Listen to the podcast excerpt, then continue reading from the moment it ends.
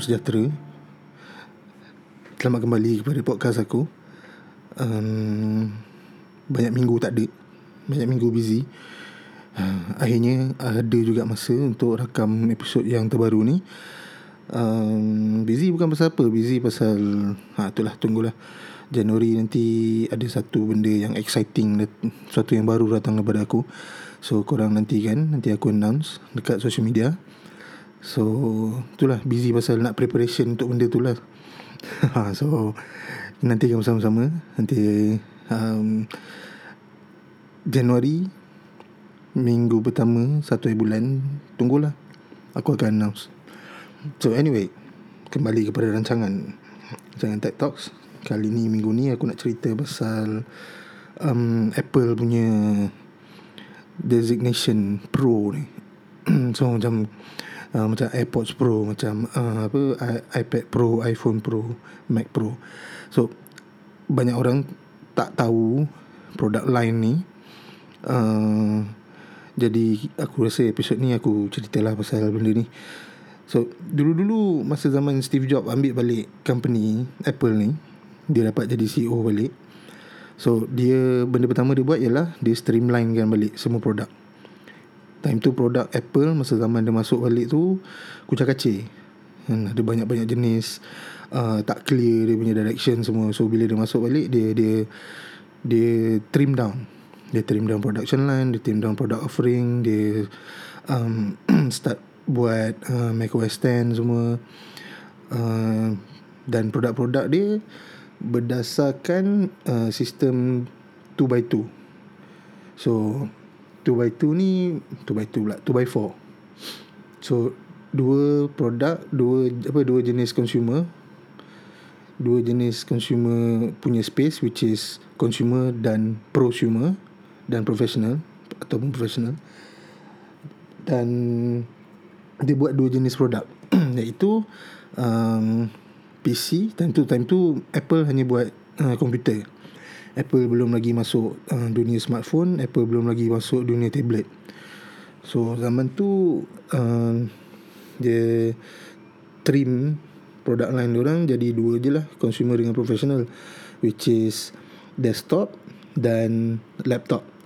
So zaman tu kita nampak kalau desktop itulah iMac yang seketul tu yang translucent yang yang color lawa-lawa tu kan and then dia pergi ke consumer apa prosumer apa professional dia jadi power PC power Mac. So G3 G4 dan laptop pun sama juga. Kita ada iBook dan kita ada uh, PowerBook. Dan lepas tu PowerBook ni dia jadi MacBook. So Mac uh, apa Pro ni memang dari sejak zaman Steve Jobs lah. Uh, designation Pro ni Apple dah pakai. Cuma sekarang ni pro dia kalau kau tengok produk kalau kau pergi mana-mana uh, Apple Authorize pro, pro produk ni macam ada banyak.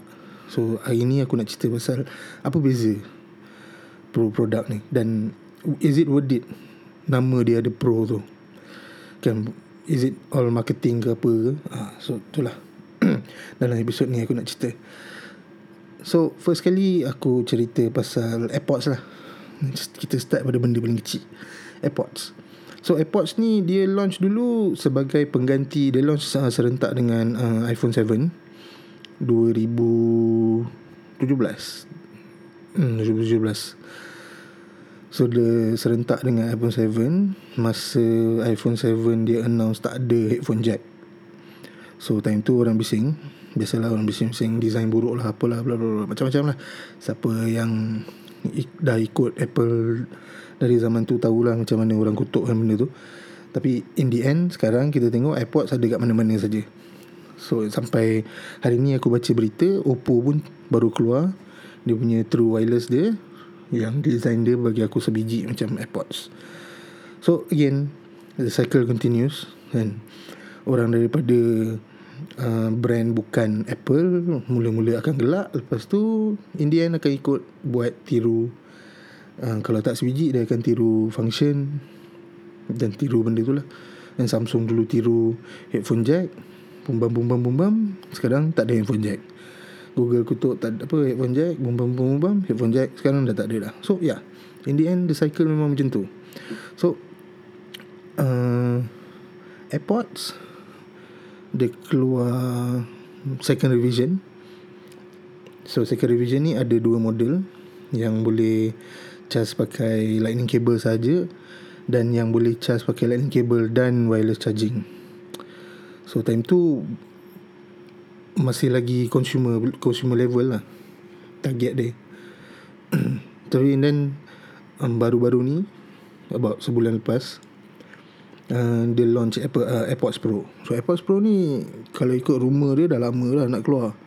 I mean dah lama dia orang dah Dah buat lah Dalam pemikiran So akhirnya keluar dalam bulan lepas AirPods Pro. So Apa AirPods Pro ni punya kelebihan? Kalau dibandingkan dengan AirPods yang biasa tu Tak kisahlah wireless charging ke Boleh charge pakai lightning je ke Okay First kali design. Design dia memang lain Jadi kalau kau tengok AirPods biasa Design dia macam Earpods Yang kau potong tali dia Kau potong dia punya kabel tu Okay Tapi untuk AirPods Pro Dia macam Design dia macam masuk dalam telinga. Sebab dia punya design macam lagi lebar lagi macam lagi runtut ada kalau kita tengok betul-betul. And so kenapa dia buat design macam tu? Sebab dia nak letak uh, active noise cancelling dalam earbuds tu so teknologi active noise cancelling dia sama macam teknologi yang ada dekat Beats. Uh, macam mana korang tahu Apple beli Beats beberapa tahun lepas. Beats yang buat earphone Dr. Dre punya company tu. So Apple beli Beats.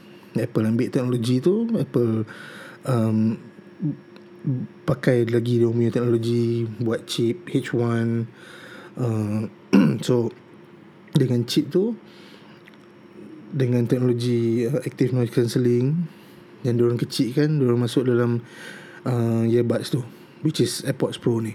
So AirPods Pro ni kalau ikutkan direct market market dia competitor dia direct competitor dia adalah Sony. Sony WM1000 apa entah nama dia. Um, dia rupa dia bujur macam AirDots juga lah rupa dia. Ha, tapi lagi advance.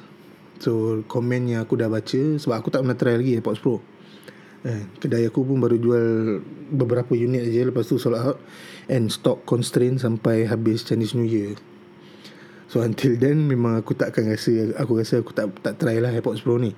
Tapi apa yang aku baca, apa yang aku dengar orang yang dah ada, yang aku sendiri customer apa tanya customer pun uh, kalau sound quality memang jauh beza lah daripada normal AirPods. Sebab AirPods yang Pro ni dia fit lah dan telinga kau. So sound tu nak escape memang tak boleh. Sebab dalam AirPods tu pun dalam apa yang masuk dalam telinga ni bahagian yang masuk dalam telinga ni ada mikrofon kecil.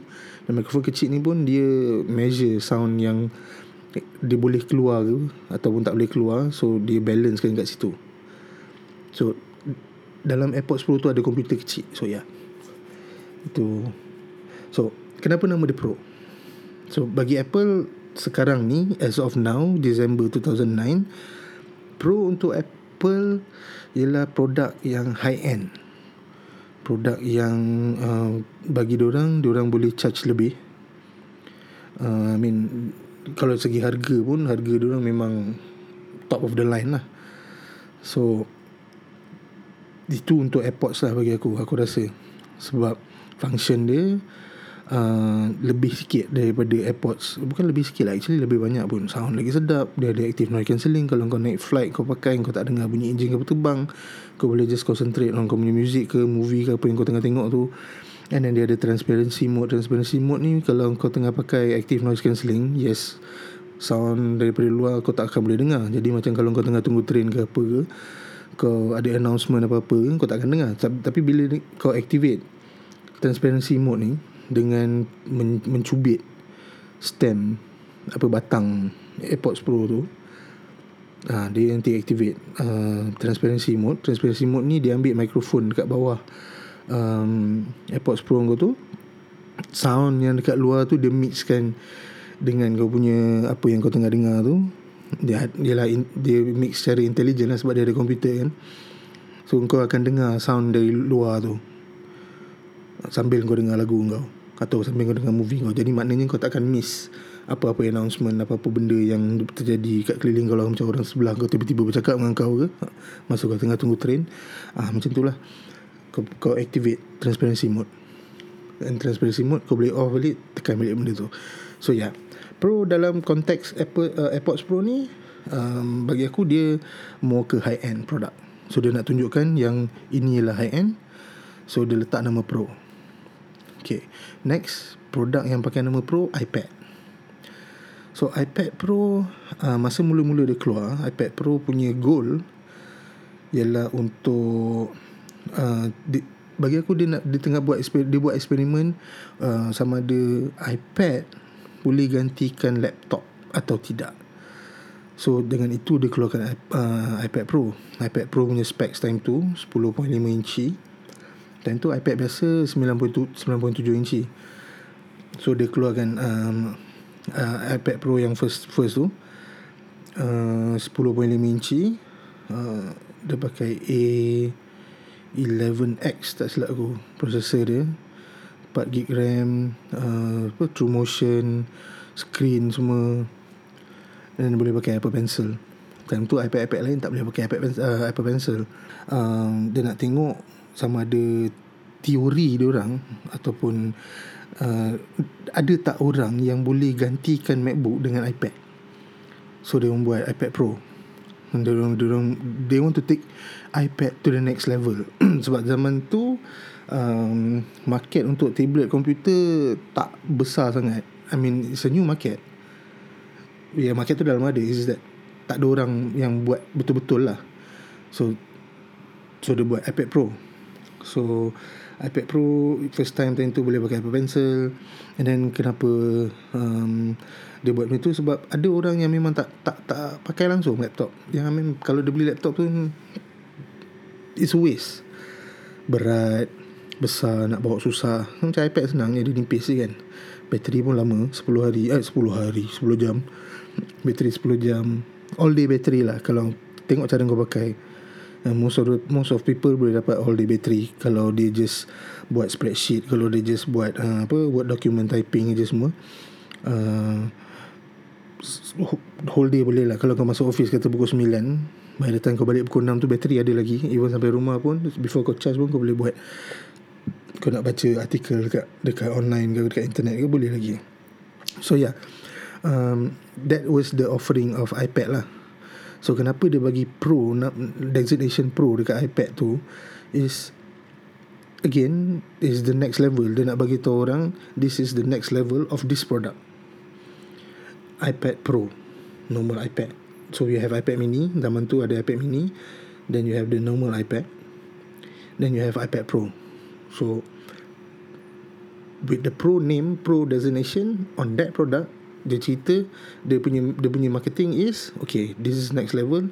Kau boleh buat macam-macam dengan benda yang iPad ni compared to uh, the normal iPad. Not say macam-macam as in ada benda kau tak boleh buat dekat um, iPad normal yes.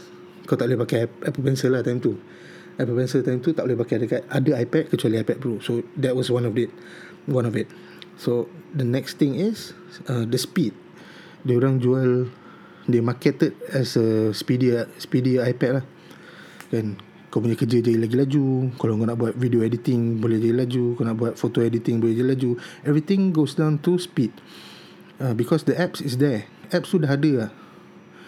Uh, apps yang nak apa edit edit foto apps nak edit video. iMovie iMovie. Yeah. the most basic uh, Apple app.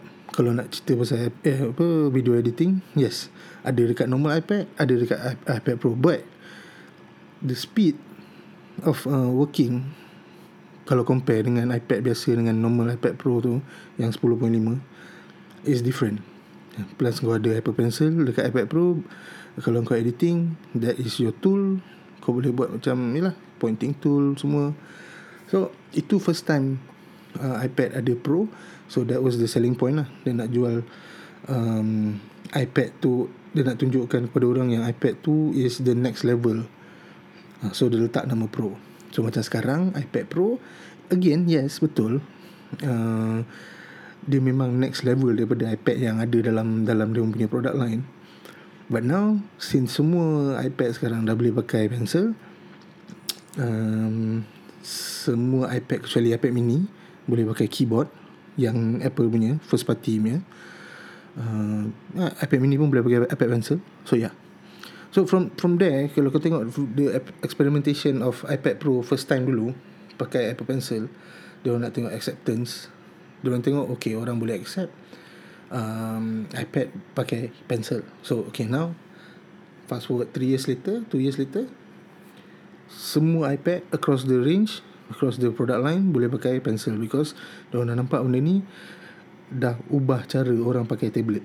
Dulu-dulu orang tak kalau buat note taking sama ada pakai jari, sama ada pakai stylus yang getah yang orang beli RM5, RM6 tu um, yang tak precise yang tak macam pencil betul-betul. So after two years dia tengok okay, okay they adapt it across the product line. So that's how it is lah so again product tu evolve. So daripada kau ada satu Apple apa iPad Pro dulu 10.5 ada feature ni dekat situ saja. So sekarang feature tu ada dekat semua. And then the current iPad Pro uh, dia punya selling point is uh, bezel uh, dia punya screen. Dia punya screen memang ya ada tak ada home button lah kan sekarang yang iPad Pro and then dia pakai Face ID and dia you know, even bentuk dia pun lain. Uh, macam bentuk dia macam iPhone 4 semua macam tu kan. Uh, screen dia dah lain. Battery life semua dah lain. Uh, even pencil dia pun dah lain. Pencil dia, dia pakai second gen. Ha, second gen hanya boleh pakai second gen Apple Pencil hanya boleh pakai dekat iPad Pro. Ke second gen Apple Pencil tak boleh pakai dekat normal iPad, tak boleh pakai dekat iPad Air, tak boleh pakai dekat iPad mini. Ha, and then keyboard lah. The keyboard again uh, iPad Pro je boleh pakai keyboard tu. Kalau nak pakai uh, keyboard dekat iPad Air ataupun iPad 10.2 the current one uh, kau pakai keyboard yang lama keyboard yang untuk iPad Pro first 10.5 tu.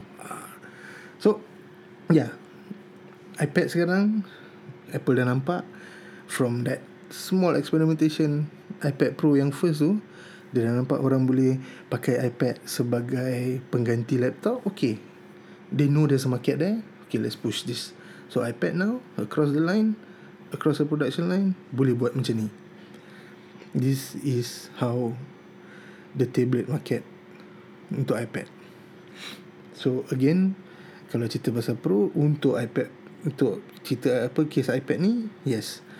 The Pro designation tu menunjukkan this product is on high level because the screen is apa the iPad memang 100% screen, tak ada uh, home button, bezel dia kecil, dia ada pakai Face ID, speaker gempak nak mampus, bateri life gempak nak mampus, Apple Pencil second gen, And then kau ada keyboard Yang sedap nak mampus nak type And kau pakai USB-C So yeah Pro dekat iPad Pro currently? Yes Dia gunakan untuk tunjukkan This is another level of product. Alright So kita masuk iPhone pula. So iPhone So sekarang iPhone 11 iPhone 11 first time um, Macam uh, Apa Dia orang cakap lah Apple cakap the first time dia pakai pro designation on an iPhone. So ap, apa yang dia dapat daripada apa yang customer dapat daripada pro designation on an iPhone. So eksperimen dia dah start daripada iPhone 10 so eksperimen dia start daripada iPhone 10 dia letak OLED screen uh, dia letak uh, design macam ni pakai Face ID uh, stainless steel body uh, awesome camera good battery life. Time tu good battery life lah. battery life iPhone 10 masih lagi teruk sebenarnya. So dia tengok okay customer suka macam ni macam ni macam ni okay. So now 2 years later they decide that uh, pro designation ni boleh letak dekat iPad Pro apa iPhone? Dengan iPhone 11 Pro iPhone 11 Pro Max. So again customer uh, dengan Pro ni kau akan dapat stainless steel body kau akan dapat OLED screen kau akan dapat um, tiga kamera instead of two camera dekat iPhone 11 and battery life Pro Max battery life is the longest. So hierarchy dia kalau battery life Pro Max iPhone 11 iPhone 11 Pro. iPhone 11 Pro dengan iPhone 11 punya battery life tak jauh gak beza but still iPhone 11 Pro punya battery life lagi pendek daripada iPhone 11 okay so dengan dengan iPhone Pro iPhone 11 Pro the Pro designation tu again digunakan untuk menunjukkan uh, the best. Yang the best lah kira. So kau dapat um, fast charging out of the box. Kau dapat OLED screen. Kau dapat apa yang sustain uh, 600 nits 800 nits tak silap aku. And then kau dapat um, stainless steel body. Kau dapat uh, matte belakang kaca tu matte so benda tu tak ada dekat 11 so and benda yang tak ada dekat 11 dia elevate dua kamera jadi tiga kamera and boom letak nama pro. So on case of iPhone yes pro punya designation tu digunakan untuk mengatakan produk ni is the top of the line. So kita dah tengok tiga produk AirPods iPad dengan iPhone yang ada pro punya nama. So tiga-tiga case ni Dia cerita pasal ada punya guna apa Pro ni Untuk menandakan yang produk ni is on the next level lah the top level. Hmm, kalau what can you expect dengan pro punya name? Kalau orang tanya yes. Apa inilah dia. Kau dapat this banyak ni this one ada extra bla bla bla. Okay dengan pro level tiga-tiga apa dengan pro name tiga-tiga dalam tiga-tiga produk ni kau dapat extra. Kau dapat the best. Now kita tengok cerita nama Pro dekat produk yang first kali pakai nama Pro which is Mac Pro.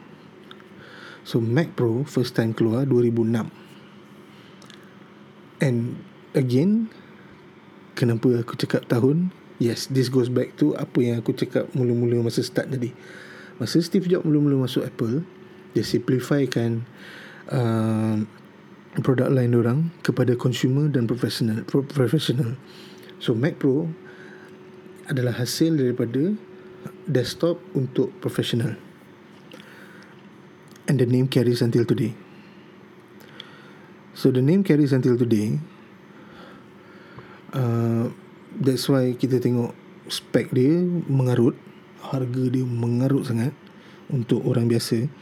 Because kita kena refer balik grid 2 by 2 2 by 2 yang Steve Jobs buat tu. Dia jatuh dalam professional punya uh, kotak.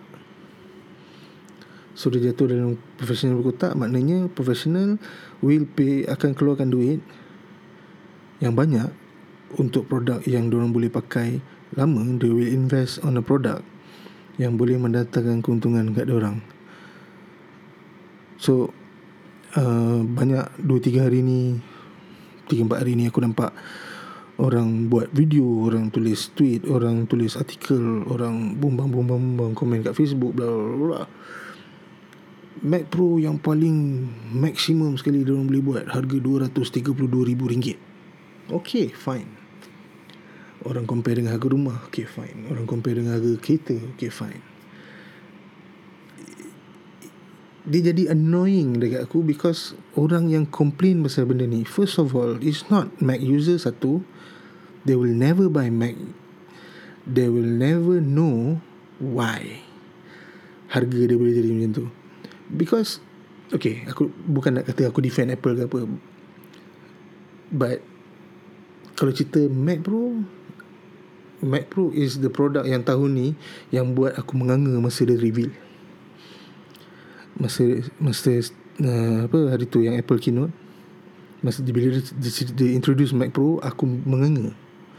Sebab kalau kau seorang uh, professional yang ya professional video editor ke kau ada production house ke kau ada animation studio ke kau ada video game punya developer apa development ke apa ke to buy to buy a Mac Pro kalau selama ni kau pakai uh, Final Cut kau pakai apa uh, ProRes punya editing workflow semua actually memang sangat masuk akal dan okey lah kita, senang sebab uh, number tu kita dah tahu so aku sebut 232 ribu ya okay. kalau aku ada satu production house and production house aku uh, kalau ambil job daripada luar mana ada job daripada Malaysia kan? Kalau nak buat and apa nak buat 3D effect ke apa ke? Uh, movie Malaysia mana ada benda-benda tu. Okay so job daripada luar daripada animation house ke daripada video game studio ke. Video game studio banyak banyak sub dekat Malaysia banyak banyak apa banyak uh, bagi job dekat orang-orang Malaysia kat company-company Malaysia. It makes sense. Satu job bukan sikit babe. Juta-juta pun. So and then kau nak deliver benda ni dengan speed yang cepat. And benda kena siap cepat. Uh, and then uh, kau punya siap cepat tu lah tu kau punya pekerja kau punya the guy handling the machine is skill enough to use it quickly. So sebab kau dah dia orang dah familiar dengan workflow yang lama pakai Mac. So this is the ultimate Mac dia akan cepatkan dia bekerja kerja apa cara dia bekerja. Uh, semua benda dia laju. Dia boleh uh, macam satu PC boleh daisy chain tiga monitor. Then the output from the video card itself it, even the monitor is 6K yang monitor Apple bagi tu apa Apple Apple jual tu. Apple tak bagi jual. So yeah. The Pro XDR punya camera is 6K in resolution. And XDR bukan HDR tau. HDR tu high dynamic range. This is extended uh, extended dynamic range. So kalau kau edit foto kalau kau buat special effect kalau kau um, edit video apa edit film footage from kamera yang 8K masuk dekat kau punya komputer and then kau nak edit pakai Final Cut Pro and you want to display it kau boleh edit on 6K punya resolution before kau down sample dia jadi 4K lah untuk distribution. Ha, so sekarang ni mostly orang buat video apa buat buat filem pakai red cam resolution dia 8K. So 8K raw aku tak okay. This is dah dah cerita bab ni dah jadi cerita technical pula. Tapi okay, hang in there. Aku akan aku akan terangkan sikit. Aku akan turunkan sikit tone dia daripada technical kepada normal. Okay Imagine kau ada uh, Footage kau Kau punya video tu eh Yang kau tangkap tu Satu scene tu Kata 15 saat. Kamera yang kau pakai tu Kamera yang top of the line Kamera yang paling mahal Dia punya quality dia Clear nak mampus Gila babi clear Tapi file size dia besar gila babi. Satu saat benda tu mungkin 1 GB Dia punya file dia. Jadi kau dia, Kau ada 15 saat Punya footage jadi 15 GB 15 GB ni kau transfer masuk komputer kau the speed of komputer kau nak proses 15 GB ni ha, itulah datangnya power Mac Pro ni. Ha, dekat situ dia akan pakai power dia. Dekat situ yang duit kau bayar 200 ribu tu ha, itulah guna dia. Itu satu kau nak proses raw footage masuk punya komputer display dekat laptop apa display, display dekat monitor.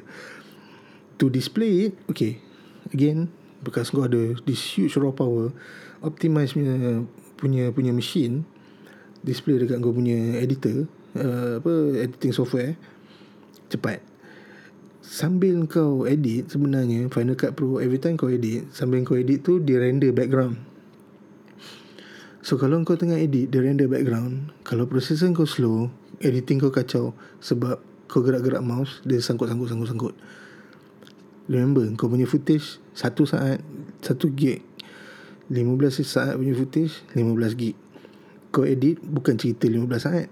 Cerita berjam-jam. Satu segmen Kata kau edit satu scene. Satu scene 6 minit 7 minit. Berapa gig? Berapa berapa gig pula Dia punya ni? Footage dia. Ah, So Dari situ datang dia Power dia.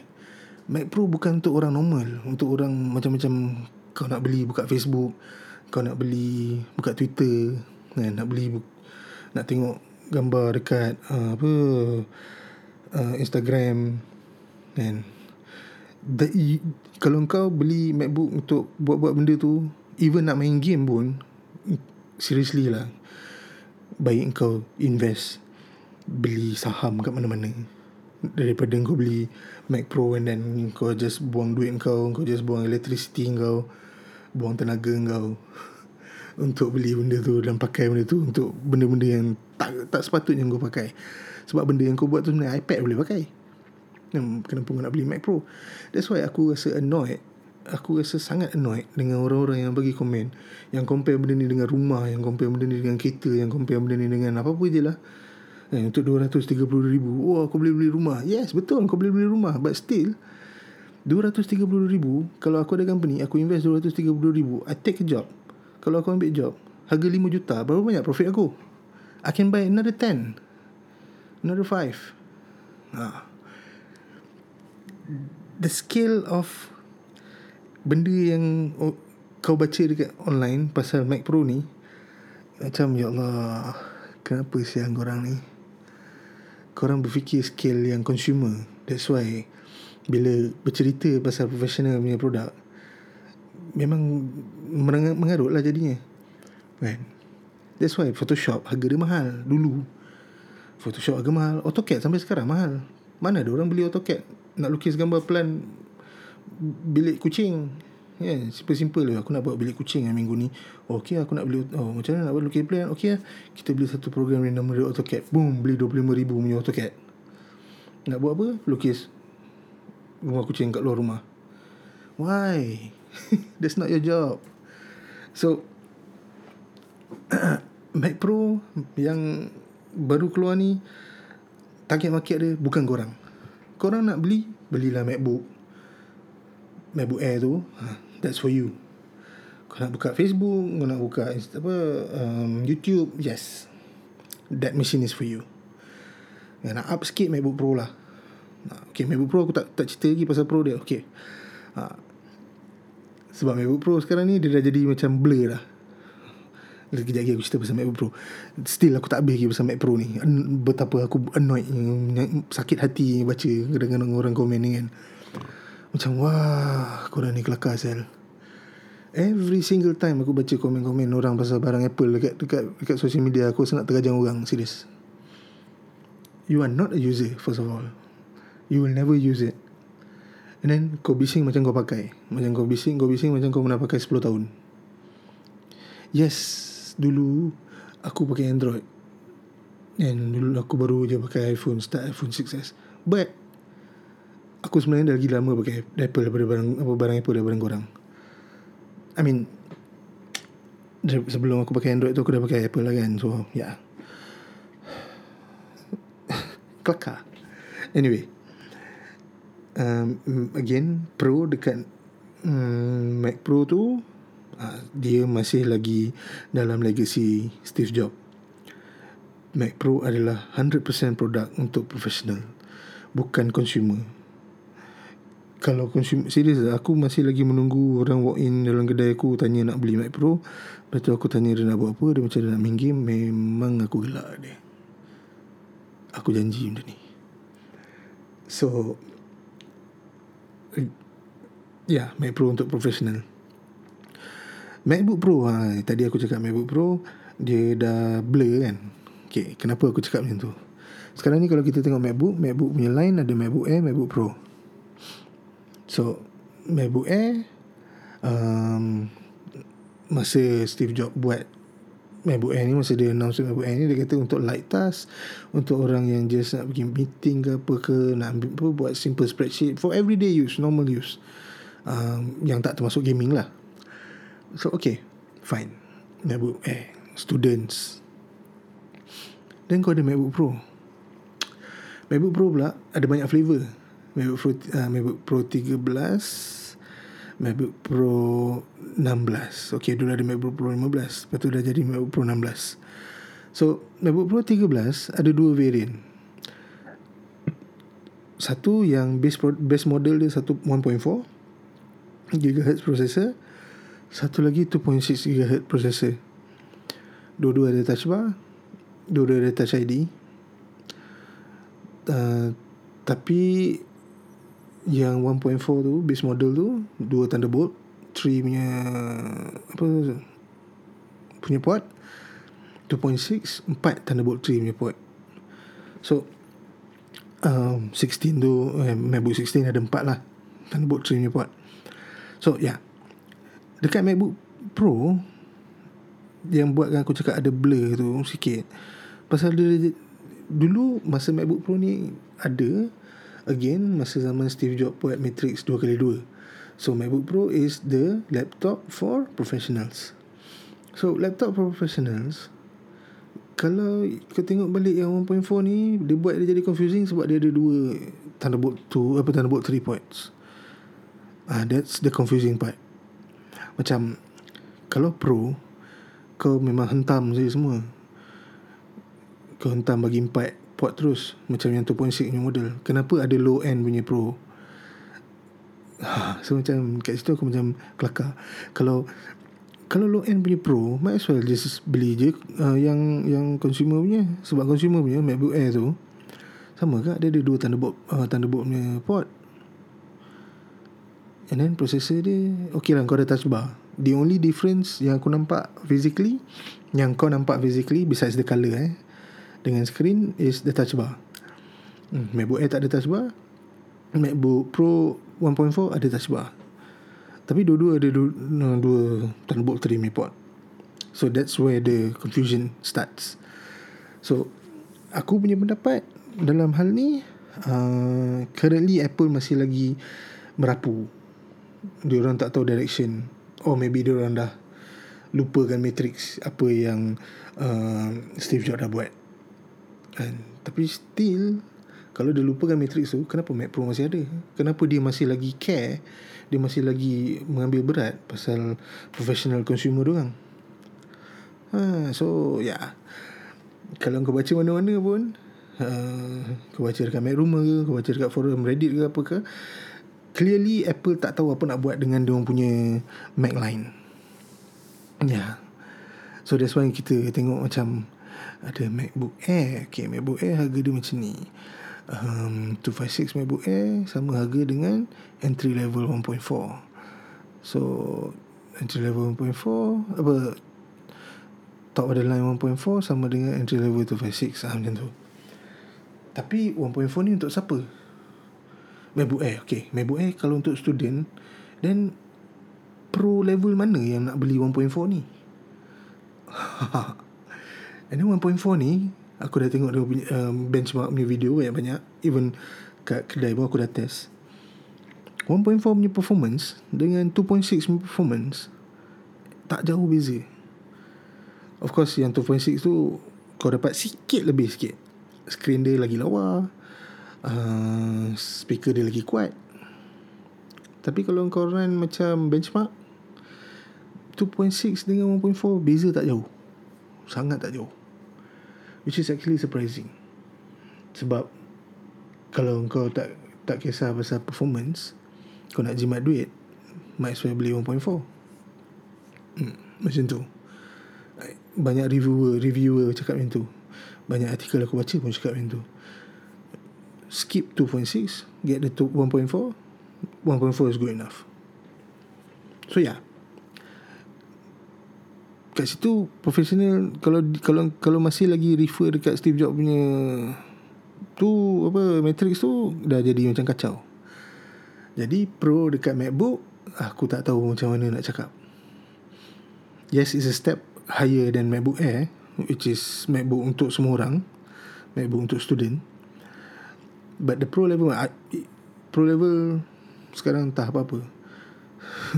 So yeah Dari Itu Cerita pasal pro lah Dan kenapa aku annoyed dengan orang Yang complain pasal Harga-harga barang Apple Especially harga Mac Pro Yang dah max out Aku rasa episod kali ni Banyak Banyak sangat aku Bukan hentam lah banyak sangat aku beremosi dalam episod kali ni. Tapi it is it is for a good thing aku aku rasa. Aku, somehow aku rasa aku kena lepas benda ni. Yeah. Sebab aku rasa aku tweet tweet aku tak pergi jauh. Dan aku rasa kalau nak komen pun Takkan aku nak komen sesuatu dekat Facebook tu punya komen kan. Especially uh, Macam Komen-komen Dekat Tag punya uh, Apa Artikel lah. Tag artikel Kata daripada Lawyat ke Tag artikel daripada Amans ke. Uh, out to Aman Shout out to Lawyat uh, Daripada Kalau baca komen-komen orang rasa, rasa macam nak sepak monitor Kadang-kadang Macam come on guys. Ada je benda korang nak kutuk. Eh, Dah jadi macam membangkang pula. Come on. Eh, Sikit punya hal pun jadi isu Aduh So yeah So aku rasa cukup lah Aku cerita pasal Pro ni. So in the end apa In essence Untuk me, me, apa uh, Rumus Untuk merumuskan Ush, Brain fart kejap.